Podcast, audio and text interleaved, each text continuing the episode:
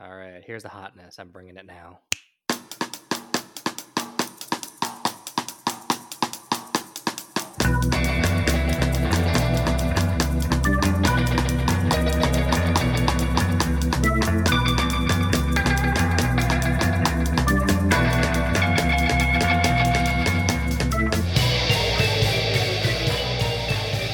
Roman, have you ever gotten lost in your work?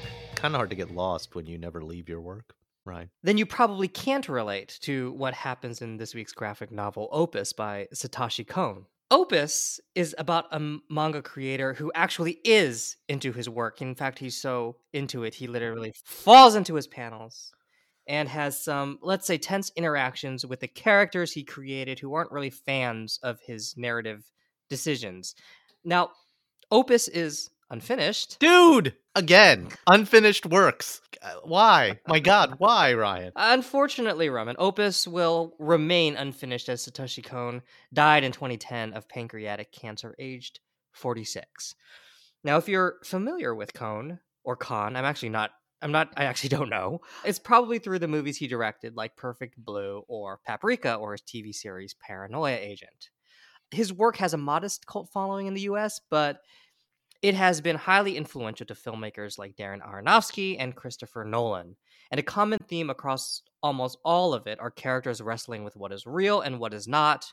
Are we actually in a dream? Are we actually in a movie or a comic book? Or are we in a podcast? Or is this podcast entirely in your head? Anyway, Kon often uses that tension to support deeper, more emotional themes, namely characters struggling to understand who they truly are. And Opus is really an early attempt at this. One of the reasons it's unfinished is because Kon had started working on his first feature film, Perfect Blue. So, like the characters in Opus, we're going to dive right in and see how it all works. I'm Roman Segel, And I'm Ryan Joe. and we're two dudes lost in our own heads. So, Roman, were you familiar with uh, Satoshi Kon, and, and how did you respond to Opus? Not familiar. You know, I I have a gaping hole in my pop culture, pop comics knowledge when it comes to manga. And I have an appreciation for it when I read stuff that's good. I just because of this podcast, you pulled me into a few and I was nervous because I was like Ryan's going to fuck with my head again. like he's going to show me some stuff that's just going to weird me out. And you actually recommended a couple of Pone or Khan's anime which I didn't watch, unfortunately.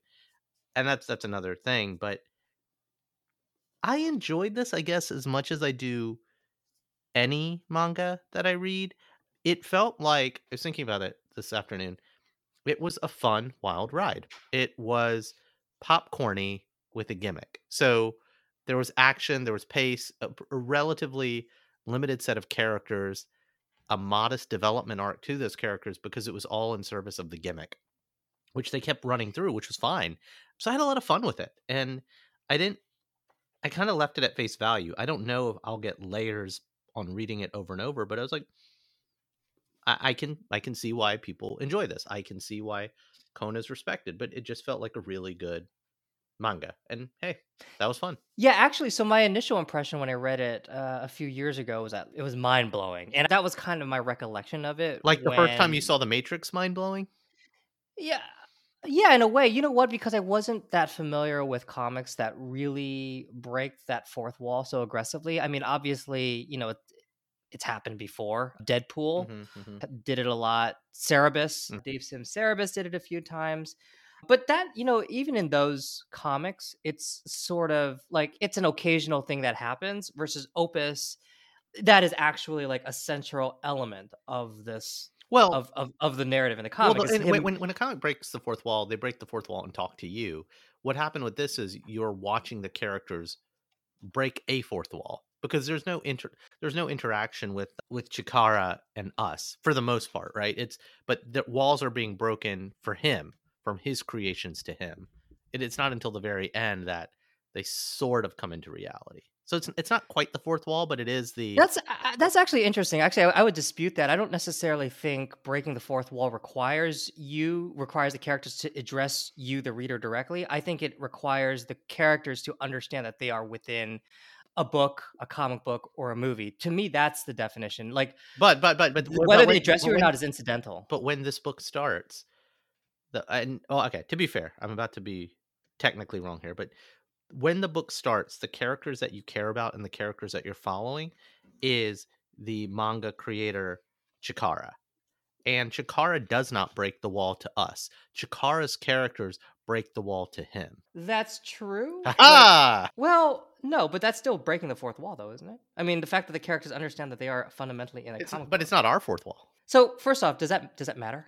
It does because Why? this is effectively a story about alternate dimensions. So the fourth the fourth wall literally is the wall between me and the page.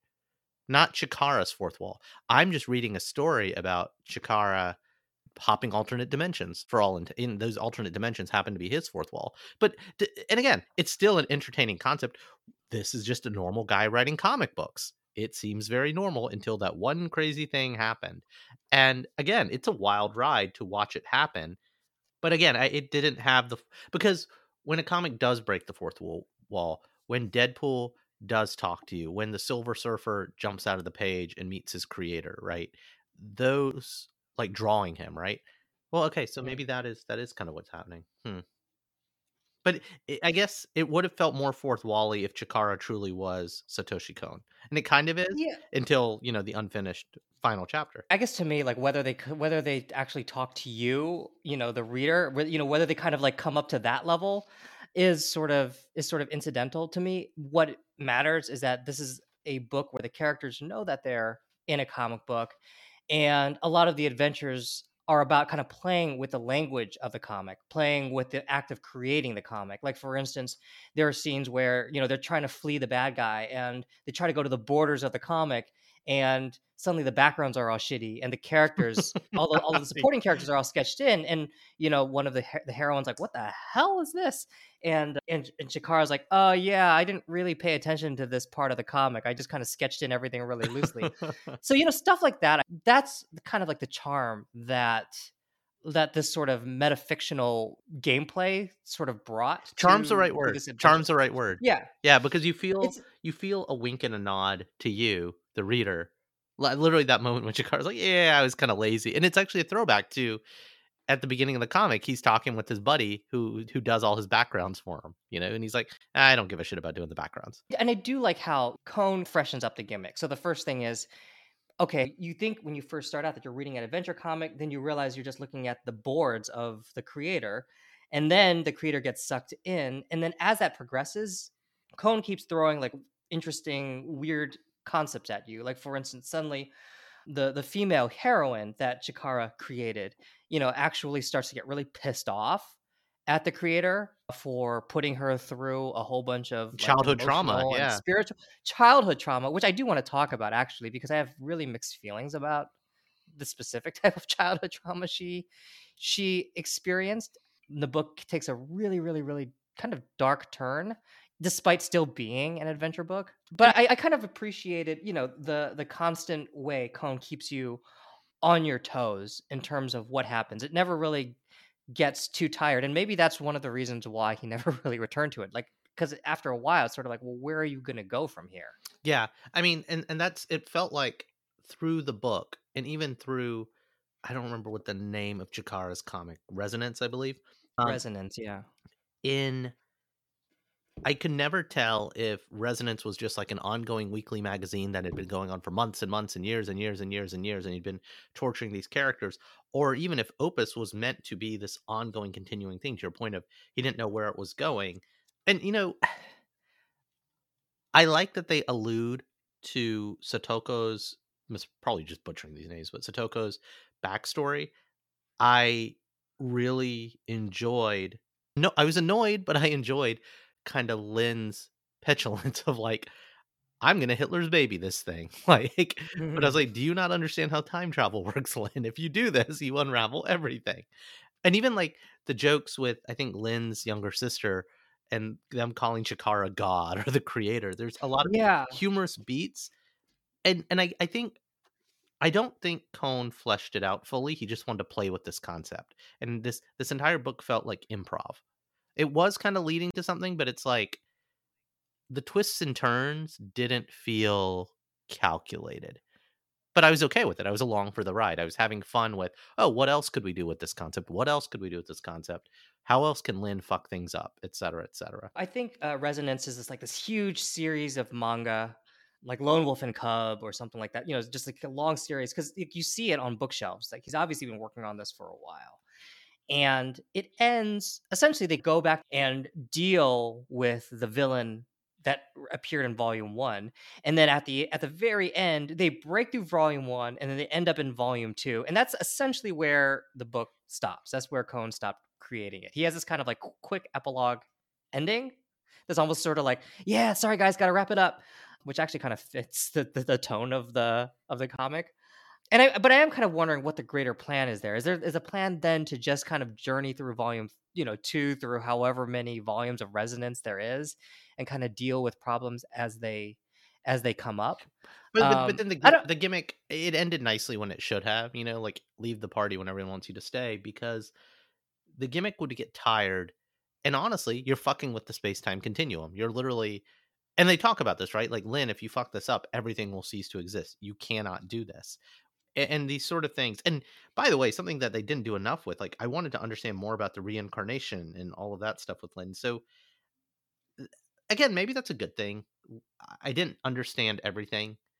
There was clearly a lot more backstory because this opus was built built on the world build of Resonance, which clearly is part of the story that had been built over probably a decade. The story of Resonance that the the comic that Chikara is working on, it was actually kind of like the least interesting because it's sort of like a by the numbers. A cop is brought up tough and she has to take down this evil psychic. It's you know, it's very very familiar stuff for for you and me who've been reading like comics and science fiction for a very long time. And what was interesting to me was the the interplay between the re- Chikara's reality and the the reality that he created in the comic. What was also interesting that I was what is the female heroine's name again? Satoko. Uh, Satoko. Yeah, you know, was her reaction to everything and how you know the realization that all of the suffering she went through, and she went through a lot of suffering, was just an act of creation propel the story. designed for for entertainment. And so for me that was the stuff that i was most interested in seeing Kon explore. But i kind of got the sense towards the end of it right when vol- when they kind of journey back to volume one and take on like the child serial killer that it had kind of just gone back to its roots as a basic adventure that obviously is hopping between the time continuum but at the same time the the conflicts that they are facing is are actually pretty pretty basic because what are they trying to do in, in capturing the the serial killer? Like what is the goal for the for the heroes here? Well they're not. I'm not remember sure. they're trying to stop lin and they it, it's a classic it, it morphs into a classic time paradox which that was kind of fun because it was like a nested egg it's like okay first we have this fourth wall breaking thing and now you're just classic time paradox you can't do this or we'll all cease to exist because they're actually there to stop Lin. They're not there to stop yeah. the serial killer. The serial killer has to kill the detective, has to do the terrible things, or the world falls apart. And again, I'm a sucker for those ep- time travel episodes in Star Trek or anything else. So cool, cool to see it kind of play out in the genre, which again, I'm not as familiar with manga. One thing I, I did find interesting, and I, I want to ask you this it felt like all the characters, be it Satoko, the mask villain guy, even Lin, the hero, they all kind of felt very stereotypically manga. Like they, they felt very archetypes. They did. And I think purposely I think so, I would imagine. Probably intentional, definitely for Satoko and Lin. Felt like, oh, he's the everyman, he's the reader, he's the you know, the writer who's trying to make it. So I don't know. Uh, we get little glimpses of of you know characters that don't feel like archetype archetypal manga characters. You know, usually the people that Satoko's doing business with, his real life girlfriend, you know, they have like some lines of dialogue that's actually kind of mundane and much more grounded in reality. It, it, didn't bother me that much that the that most of the characters felt like stereotypical manga creations. I would have actually liked a little bit more acknowledgement of that? Because because oh once they the realize their character once they realize their characters are like well, oh i'm just like this because of that. Well, yeah, we well, so like for instance, uh, a lot of their their emotions are heightened you know they're either like they're they're they're screaming or you know whatever that's as as they do in manga and it would be kind of cool if chikara kind of acknowledged that like maybe he thinks god i should have got made you guys a little bit less emotional something where he's kind of playing with where he's kind of playing with that heightened emotional reality that happens in manga but doesn't really happen in real life yeah, yeah. that would have been kind of like a cool little interplay and could have also informed the you know, because uh, there are a lot of times when when Chikara is just kind of like a sidekick towards the end. He's just kind of tagging along. But if you kind of have that where he's sort of regretting some of the character decisions that he made, because as a consequence of that, he's now kind of being roped Stuck in along it, in, this right, adventure right. he doesn't want to be a part of. That would actually be kind of funny. There, I mean, there were a Uh, there were a couple of moments, but there were more winks and nods when Satoko's in the real world. People are like, "Oh my god, that's amazing cosplay!" Or when Satoko meets Chikara's girlfriend, she's like, "Huh, she's kind of familiar," because Satoko is loosely based on his girlfriend, apparently, right? So winks and nods, but they would have been better executed. To your point of Chikara commenting on his creation when living in his creation. What, what do you think about the ending? I mean, not not the ending ending, but I guess the the serial killer at the end, um, because that's where up to that point the threats, you know, Lynn's kind of a cartoon character, and then the mask who hypnotizes everybody and transforms is scary, but kind of scary in a comic book way. And then at the end, you have um, this serial killer who's I mean, you have. I think you have a couple of images of like little girls who are tied up and with their underwear pulled down, and it just seems so much darker and seedier than the previous threats. For me, it was the fact that the book kept treating itself like an adventure story, but it's kind of having this imagery which is so much darker. Felt a little bit. I don't know what the right word is. Well, the the thing I like that the the two concepts that they bring up towards the end of the book is time travel and reincarnation. Apparently, Lynn, the main hero in Resonance, is a reincarnation of this detective that died. Okay, interesting, cool. And what I found interesting was, you know, at the beginning of the book, the big bad, the villain, is also a reincarnation of this serial killer that that we just referred to, Ryan. And I Yeah. guess Lynn's mission was as a detective, he comes back in his next life to stop this bad guy. And in the present, they're both superpowered telepaths, basically fighting each other. Yeah. And in the past, it's very kind of much more gritty and real and scarier. It's just a detective trying to do his job and an evil maniacal serial killer who's cross-dressing and kidnapping girls and all these things. It's much more grounded in reality. I mean, he he is Yeah. they are telepathic, but they're kind of both unaware of their power, but at their core it's good guy detective, bad guy serial killer doing very real things that are disturbing to us because they're very real. There's no superpowers involved with the, the evil that they're doing. And that's why it's more disturbing. And I, it's almost ironic that in this book, that's a commentary on reincarnation and, you know, superheroes and all these things, the most disturbing thing is the most real thing. Right. So I totally agree with you, like a hundred percent. Can we But, record like- that and just like play that on a loop for every episode? That'd be good. The point I'm trying to make though is like, what did you think of that? Because it's I It's like a it. lot- I, I like here's it, it, okay. it, it, it was a gut punch. Sorry. So if uh, it was after this kind of wild fun ride, Wachowski, Christopher Nolan, sort of fourth wall breaking, time travel thing, it all comes down to a detective and a serial killer. And yeah. they're these two characters, I would argue, even more so than Chikara, are more real than any other characters portrayed in this entire book. And that's why it was upsetting. Yeah, I guess for me, it's it's that, and maybe this is a product of the book cutting off at this point because there's a, there is a shift between this sort of like adventurous hijinks in the first part where the where the villain the mask is a reincarnation of this really seedy ugly serial killer who's ostensibly raping girls versus at the end when you see you know him as a serial killer and he's like stripping a girl with his knife. I guess for me it felt unearned. That was the word i was looking for So because it's, suddenly so it it's takes just such a hard, it's such a hard turn for you.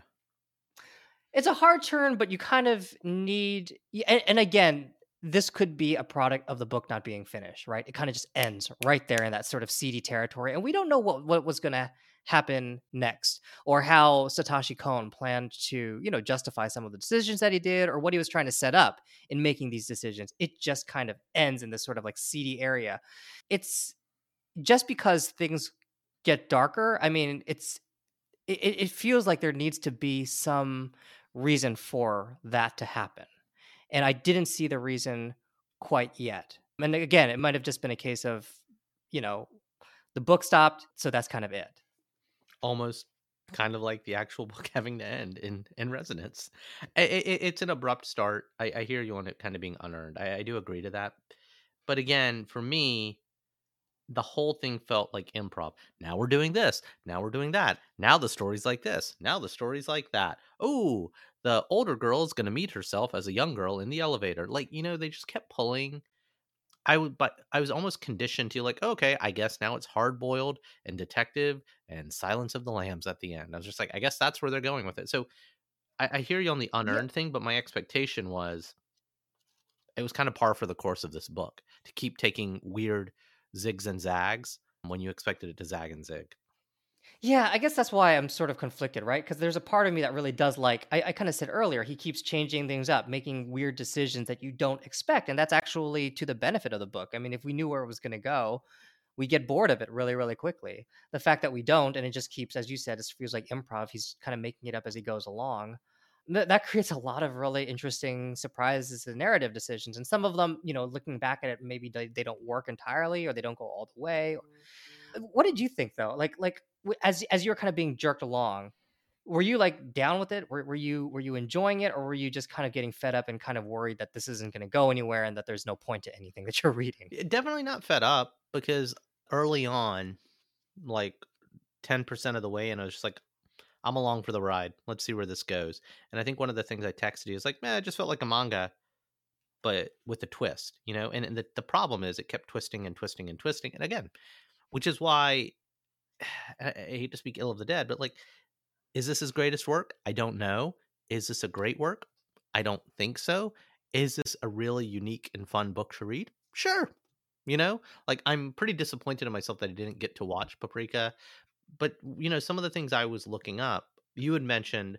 So Satoshi Kon, just for the audience, he, as Ryan said earlier, he made a bunch of manga, but he's more known for he jumped out of manga, comic book, Japanese comic books, and went to anime, Japanese animation. So animated features, and he made four, which a lot of people seem to like. And apparently, one of them, Paprika, was inspiration for Inception, which I was checking the dates. This book was in the 90s and then I guess in the early 2000s, before he passed away, he made a bunch of films, and then I guess Christopher Nolan watched one of them. But I, I guess my my point is, I was fine with it because it's not necessarily source material, but it is a very unique way to kind of break the walls and like keep diving in and diving in and nesting into these things. So eh, it's not a polarizing book because I don't really care enough about it I, I kind of got my transactional fun, which and honestly, that's the way I feel about manga and like uh superhero comics in the US. It's just like, eh, you know, pick it up, get a quick read. Doesn't really move you, doesn't really do much. Yeah. So not offended, but not like not blown away. I guess is what I'd say, Ryan. I decided to watch Perfect Blue again because that was basically the movie that took him away from Opus. He was working on both of them at the same time. Oh, okay. And he just even thinking about Paprika because they both of them still kind of play with that nature of like what is reality what is real for these characters but even perfect blue is a much more accomplished piece of, of storytelling. Now they're both based off of novels so he did have somebody else's framework to hang his ideas off of but first off like when i was thinking about those two movies they're a lot more complicated because oftentimes you as the viewer don't know what is real and what is not. And so there's a playfulness there where the where Satoshi Kon is kind of teasing you. You know, you think it's real, mm, it's not. You think it's not real, it is.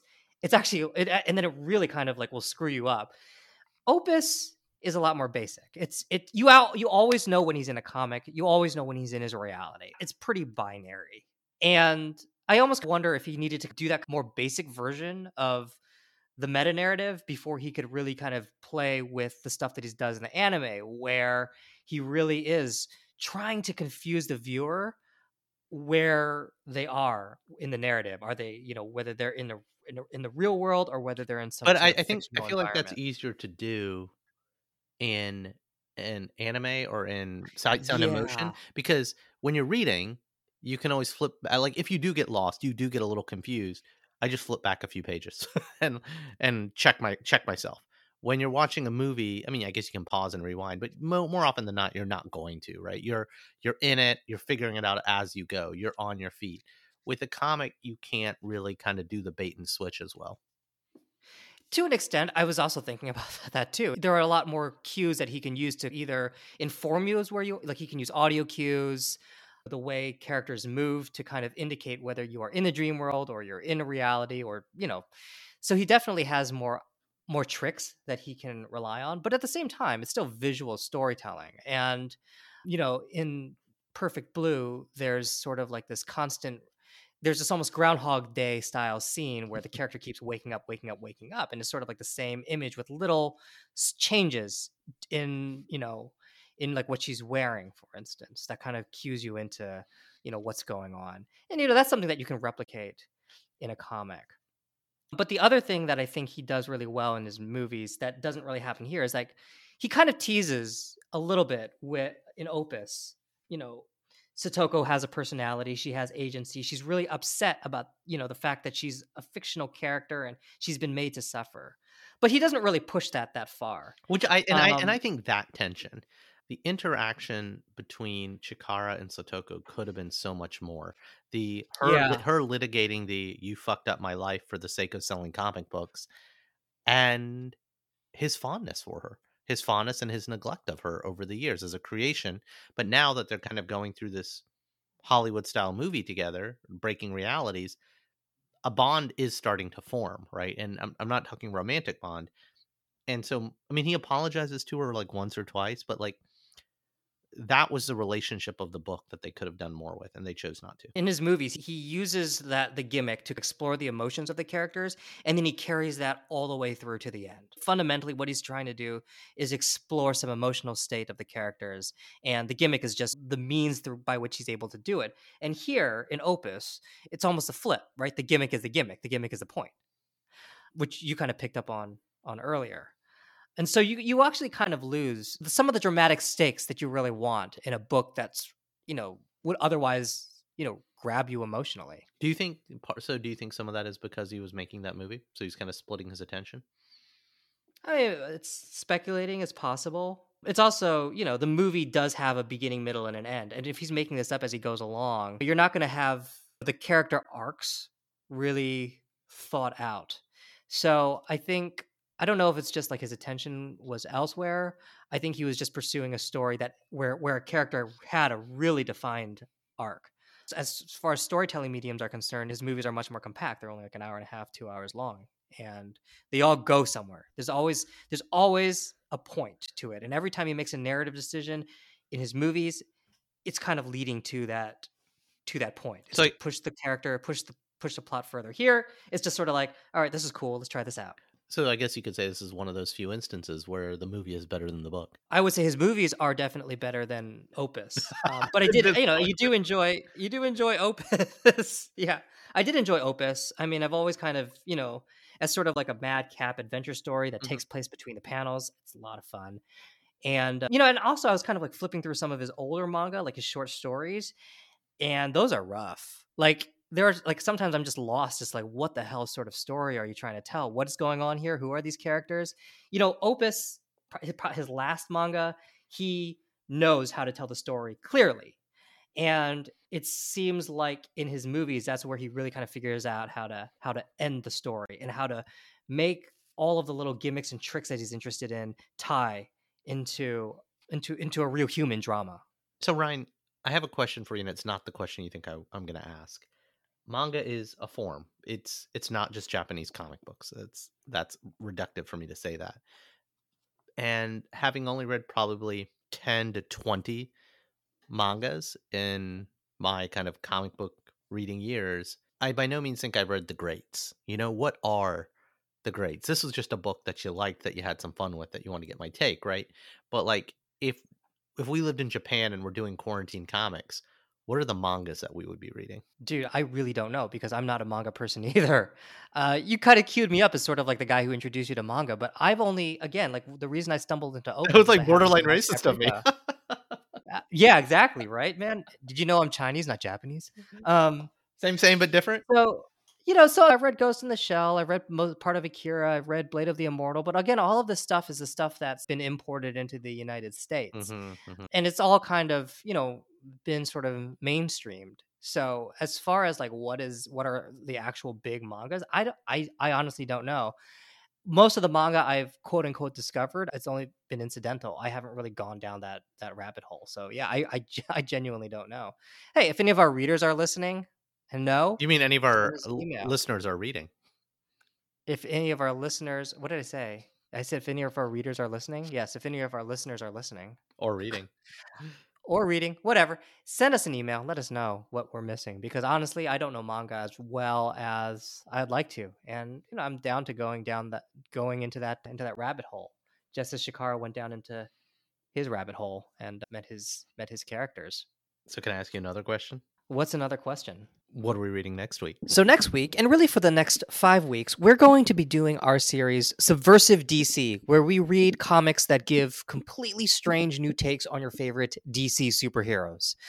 So, next week, we'll kick things off with Tom King's Mr. Miracle. We all know Mr. Miracle, aka Scott Free, the superhero who can escape from anything and everything.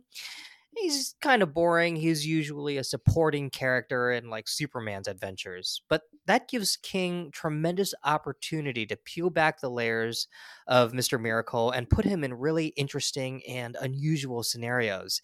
Basically, his Mr. Miracle is trying to escape the labyrinth of his own depression and PTSD. After that, we'll look at Grant Morrison's Batman Arkham Asylum, where scared little Bruce Wayne runs around a haunted house. And in our third week, we'll take a look at Mark Millar's Superman Red Sun. What if Superman crash landed in Russia instead of Kansas? And our fourth week will bring you a Green Lantern murder mystery written by the famed sci fi writer N.K. Jemisin. And finally, we'll round things out with the most subversive superhero of all Superman's pal, Jimmy Olsen by Matt Fraction.